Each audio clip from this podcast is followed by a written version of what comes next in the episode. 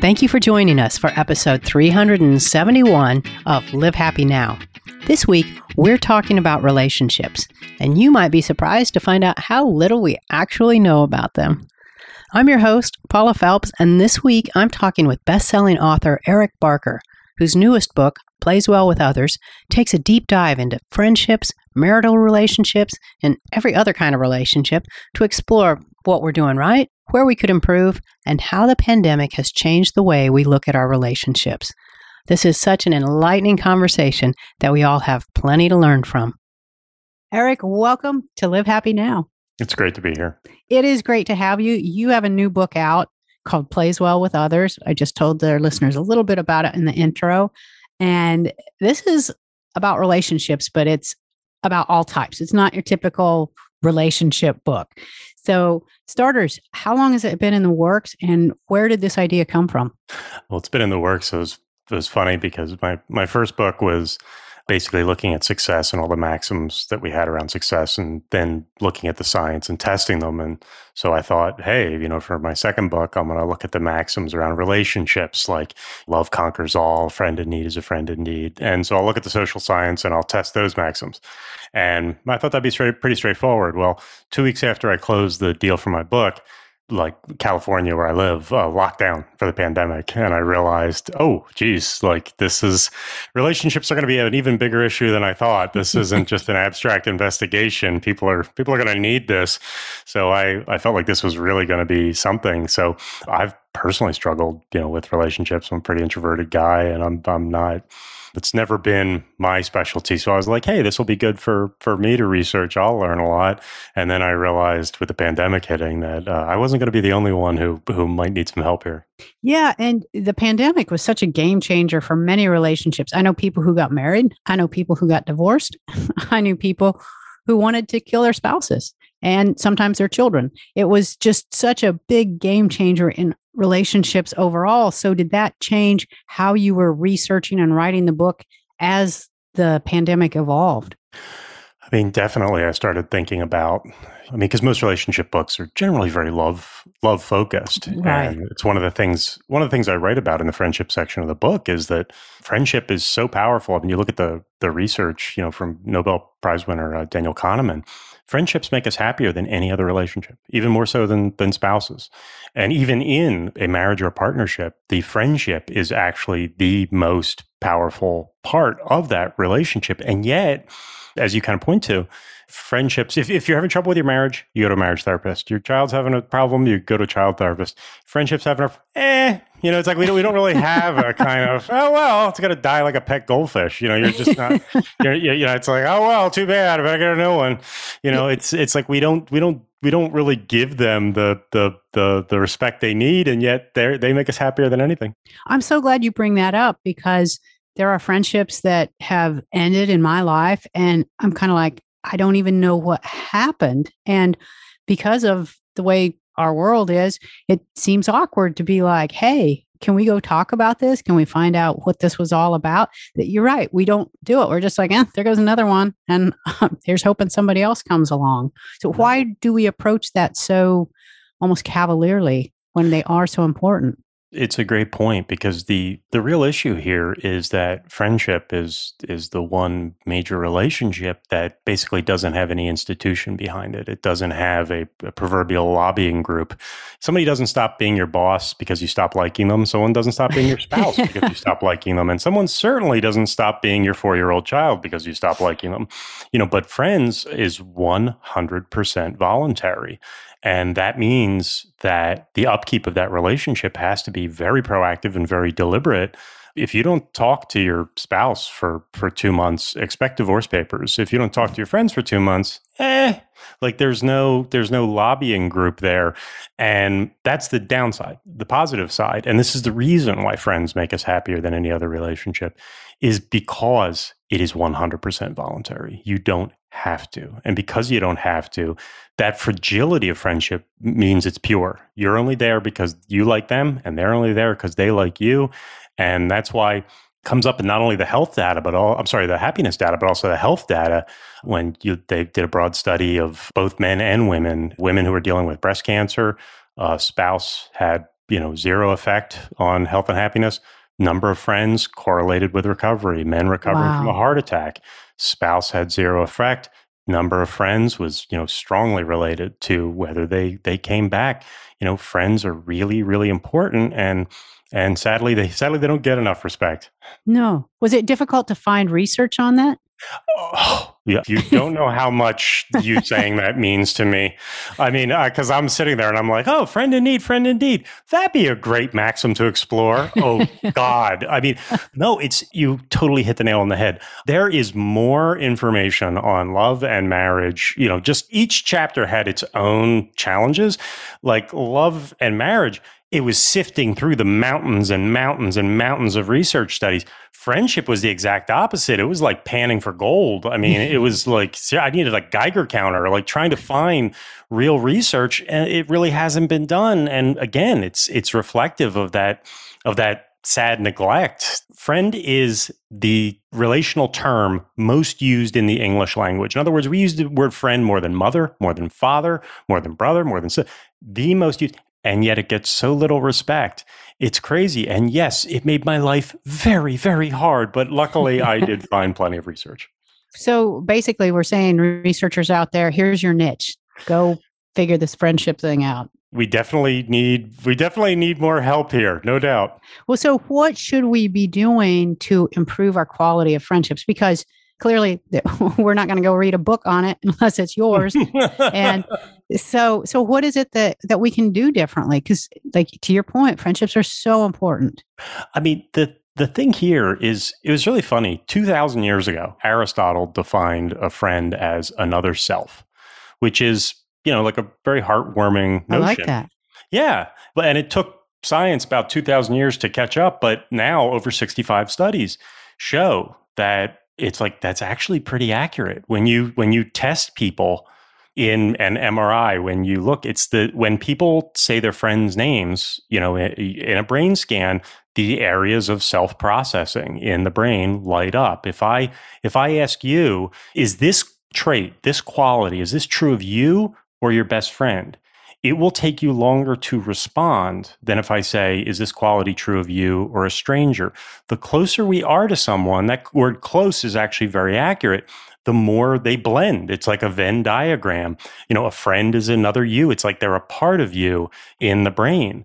And that's what's, you know, really so powerful, so wonderful about friends. Because because if you think about it from a Darwinian evolutionary perspective, it's like, hey, they don't have my genes. Why why should I, from a biological point of view, why should I? And that's the fun little trick that our brain our brain plays is we see our friends as as part of us. And that leads to what do we need to do? And I, I, in the book, I go down the rabbit hole on Dale Carnegie's book, How to Win Friends and Influence oh, yeah. People, which largely is very accurate. Social science has largely proved most of what he said uh, is very accurate. The, the only one that was inaccurate was he said, like, to put yourself in the other person's shoes, think from their perspective. And the research actually shows we are really terrible at that. But overall, yeah, we, we correctly read the thoughts and feelings of strangers about 20% of the time. For friends, we hit 30%. Oh, yeah. And for spouses, we only hit 35. So whatever you think is on your spouse's mind, two thirds of the time, you're wrong. So we need uh, to stand down. Is what you're saying? we need we need to ask. We need to stop thinking that we're mind readers because we're really bad at it.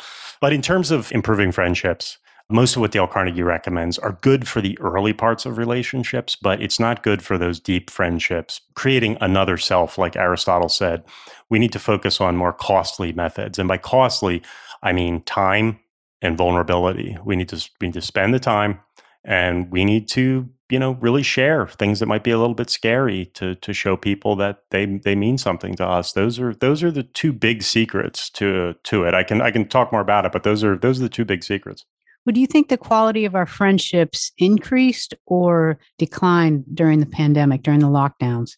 Oh, I think it inevitably declined because that, that issue of time is, is huge. It seems though it would have done the opposite. And I, I concur with you because I, I just from talking with people and some of my own experiences, it seemed like that would have been the perfect time for us to really nurture and deepen our friendships.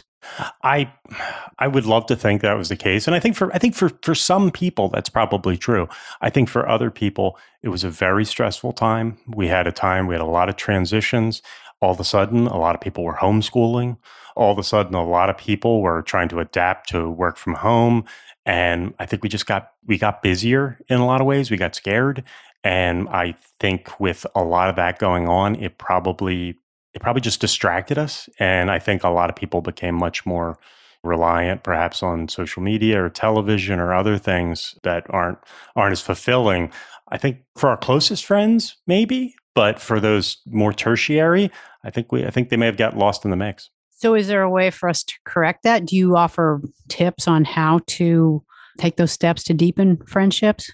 I mean, first and foremost is those key things of time and vulnerability. Notre Dame did a study of 8 million phone calls and basically saw that the people who talk to each other at least every two weeks over the course of the study, I think it was a year or more, they saw those were the relationships that were more likely to persist. And also, research shows that one of the biggest arguments that people get in with their friends is over time.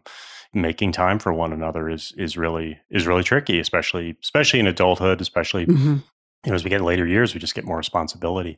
And then the other thing is vulnerability. And here's here's here's a point where I think the pandemic can actually help us in the sense that we've all been through some difficulty here. We've all had some some real challenges.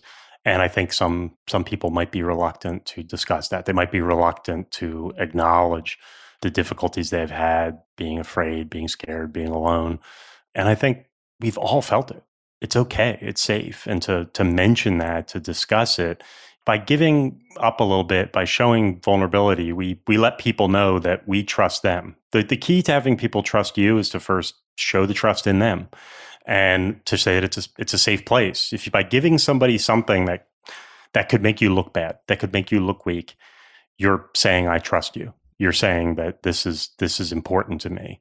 And that trust in them usually makes them trust you more. And vulnerability is, I mean, critical, you know, for not only for the relationship, you know, research has shown that basically, well, as friendships go on, if there's more small talk later in the relationship, that's a negative.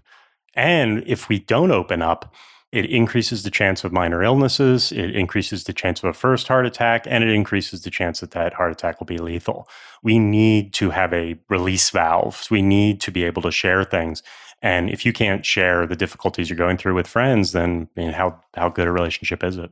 Yeah, that's that's really great insight, and I think people will kind of take a step and go like, you know what, I haven't been doing that since 2020. Um, for years now. Yeah. so, it, you know, and another thing that we saw, like loneliness was already epidemic before the pandemic, but it's even worse now. But you, I found your research really interesting because you're saying that lonely people actually spend as much time with others as non lonely people. So, can you talk about that and tell us what the difference is? Just shocked the heck out of me. I mean, that I stopped. I just was like, how? I can't be reading that right. well, I, I mean, what's crazy is you hear that and you're like, that, that can't be possible. But the thing we forget is that loneliness is not the mathematical absence of a number of other people. Loneliness is a subjective feeling. You know, loneliness, because we have all, you know, the, the great insight, whenever people go, that's impossible. The thing I mention is have you ever felt lonely in a crowd? We all have. Mm-hmm. And if if just the presence of other people, I mean, hey, face to face contact is fantastic. Highly recommend it. Two thumbs up. But if if it's just the presence of other people, then we wouldn't feel ever feel lonely in a crowd. But we do because loneliness isn't just the absence of other people. It is a subjective feeling. It's how you feel about your relationships. Well, that's when I really dove deep into the data. Fay Alberti is a historian at the University of York, and what she found is before the 19th century, loneliness barely existed. Now, again, were people alone? Yes. Did people experience solitude? Yes. But the thing was, we were tied into communities. People were right. strongly up, they were part of their religion. They were part of their nation. They were part of their tribe. They were part of their group. They were part of a team. They had an extended family. So you may have been alone, But that feeling of I'm a part of something, people care about me. I'm not with them right now, but they care about me. That feeling was always there. And it was after the 19th century, the rise of individualism, which produced some very great things in many ways, but in other ways, we stopped feeling like we were part of a team, part of a tribe, part of a religion. And our brain says our brain's loneliness is correlated with pretty much every negative health metric. Right. Yeah, it's worse than smoking now. Exactly. What's what's interesting though is, and this is quoting Vivek Murthy, the Surgeon General of the United States, solitude is a positive. So again, we get to that subjectivity. Being by yourself is not necessarily good or bad in short in short periods. The issue is how do you feel about your relationships? If you feel good, hey, I'm not with, I'm traveling, not with my family right now, I'm not with my, my group right now, but I know people love and care about me. That's more like solitude. But if when you feel, even if you're close to people, but these people don't care about me, these people don't know me, I don't matter to them, that's loneliness and that can happen even when people are there. So knowing how bad loneliness is both for our emotional and our physical health what should we be doing differently if we are experiencing loneliness? And that's that's the interesting part is that you know the knee jerk response and it's not wrong but the knee jerk response is oh spend time spend more time with other people. And and hey you could certainly do a lot worse. But what's really important there is feeling a part of something. There was some of the some another really interesting piece of research i found was that if you have five friends that's above the above the average, uh, five close friends. That's really good. You know what's even better? Five friends who all know each other. Same number of friends, but five friends. If it's like hub and spoke, where you're the center, but and you're the only line connecting to each one of those friends, versus a community. I have five friends, but all those five friends know each other. Now, all of a sudden, everybody's looking out for everybody. Everybody's talking to everybody. Hey eric does, you know what? One friend says i'm a little worried about eric. He's not doing so well. And the other four friends say hey you know what? They're right. They can coordinate. They can work together. There's more support. There's more caring. There's more thought and involvement than five separate friends. So it's one thing to say spend more time with people which like i said is very it's a good idea. But it's having a feeling of community, of connection, taking those friends and introducing themselves to one another, joining a group, going to your, your local church or synagogue, going to a any kind of a, a movement or organization, volunteering, doing something where you feel like you're a part of something, you're contributing to something, people would miss you, you add value, you are needed and necessary. That's a step above and beyond simply seeing other people more often. That is terrific advice, and I'm I'm so glad that we talked about that because again, as as you noted in your lack of research, um, that we just don't talk about it. I think those are such great guidelines for us to have to go forth and, and start really working on improving our friendships. It's really important because we we don't talk about it yet. It's the it's the backbone of so much of our lives is is our friends you know, especially at the office where most likely your your spouse, your kids, you know, if you have them are not are not going to be there. But we can have friendships at work, and and those those can be critical. People have people have just a handful of friends more than average at the office report being ninety six percent happier with their life. That's not ninety six percent happier with their job.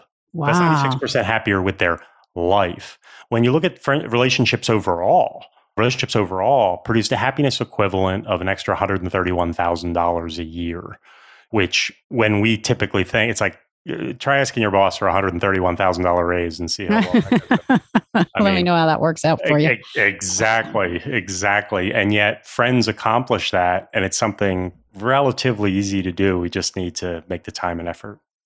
So we got to talk about the big relationships. Uh, that is marriage, long term relationships. And I love your cover because it boldly says that everything we know about relationships is mostly wrong. So, so you get our attention right away. So, what are we doing wrong? What's the number one thing we're doing wrong with these uh, romantic relationships? Well, I mean, there's there's a number. I have a warning before the uh, the, the love and the, the love and marriage section of the book because I don't want people getting getting angry at me. Where I discuss a lot of the hard truths that some people wouldn't like to hear, but we we need the facts so that we can address them. And one thing that I think surprises a lot of people is that basically 69% of long term issues in a relationship never get resolved. So those ongoing pro- those ongoing issues, 69% of the time, they don't get solved. And that can be very distressing, you know, to people. But I think if you look at it through another lens, can actually be a big positive when we realize that for happy couples and unhappy couples, more than two thirds of these things they don't get solved. It's and you don't have to in order to have a happy partnership. What you have to do is it's more about the regulation than the resolution of conflict. That some things you're just always going to differ on. And that's okay as long as you handle it in a compassionate and thoughtful way. Some of these things, they're not going to get fixed and they don't have to. You just have to just have to be a little bit more polite, considerate, compassionate about how we deal with them. Because one of the biggest insights from John Gottman, who's probably the, like the king of of marriage and love research, he found, and this is something that, that people can put to use immediately, and it's relatively easy to do. He found that just by listening to the first three minutes of a marital argument, he could tell you with 96% accuracy how that conversation was going to end. In other words, really? Yes. Just the first three minutes. If it started harsh, it was going to end harsh 96% of the time. And if we just take a second, calm it down, we don't have we don't have to give them both barrels immediately. If we, Save some for later. if, if, if, if we just instead of making it an accusation and finger pointing and you, if we just dial it back a little bit, we can change that. But when it starts harsh, it's going to end harsh. And not only were those first three minutes being harsh correlated with the end being harsh, it was also correlated with divorce. Oh, was oh, wow. immediately jumping on the attack nobody responds well to that.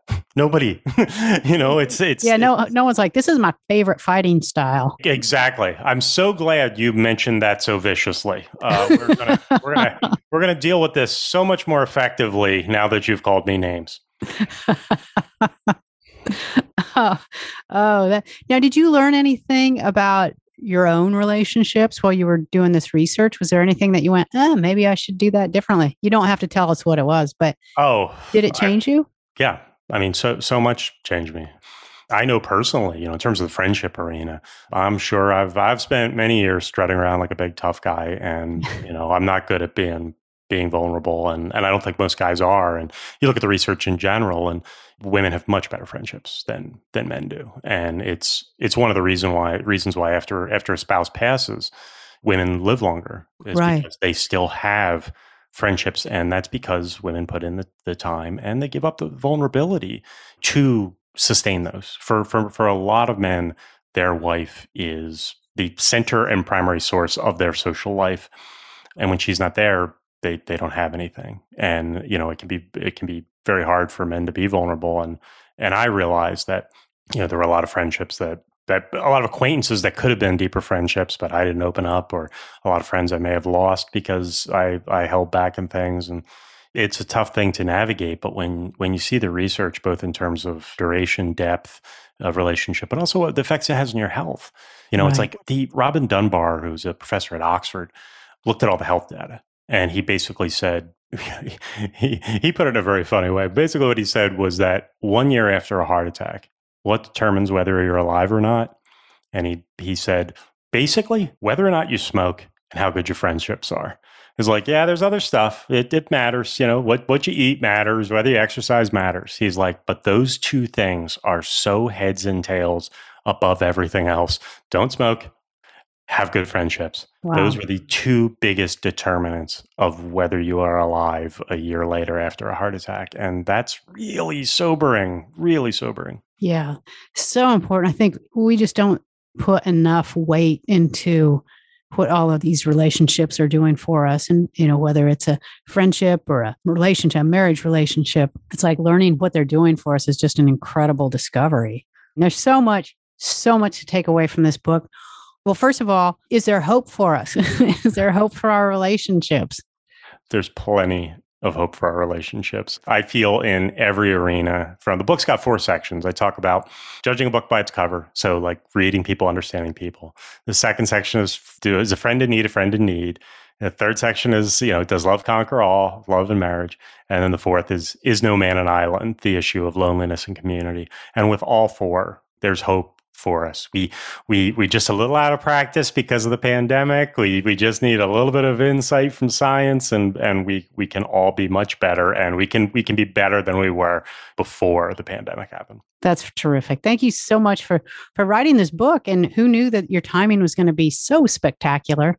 I really look forward to having our listeners learn more about it. We'll tell them about it in the show notes how they can get a copy of it. And Thank you so much for sitting down and talking about this. I've truly enjoyed this conversation. Oh, thank you so much.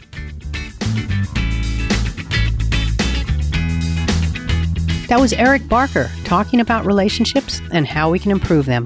If you'd like to follow Eric on social media, learn more about his book, Plays Well with Others, or just find out more about Eric in general, visit our website at livehappy.com and click on the podcast tab.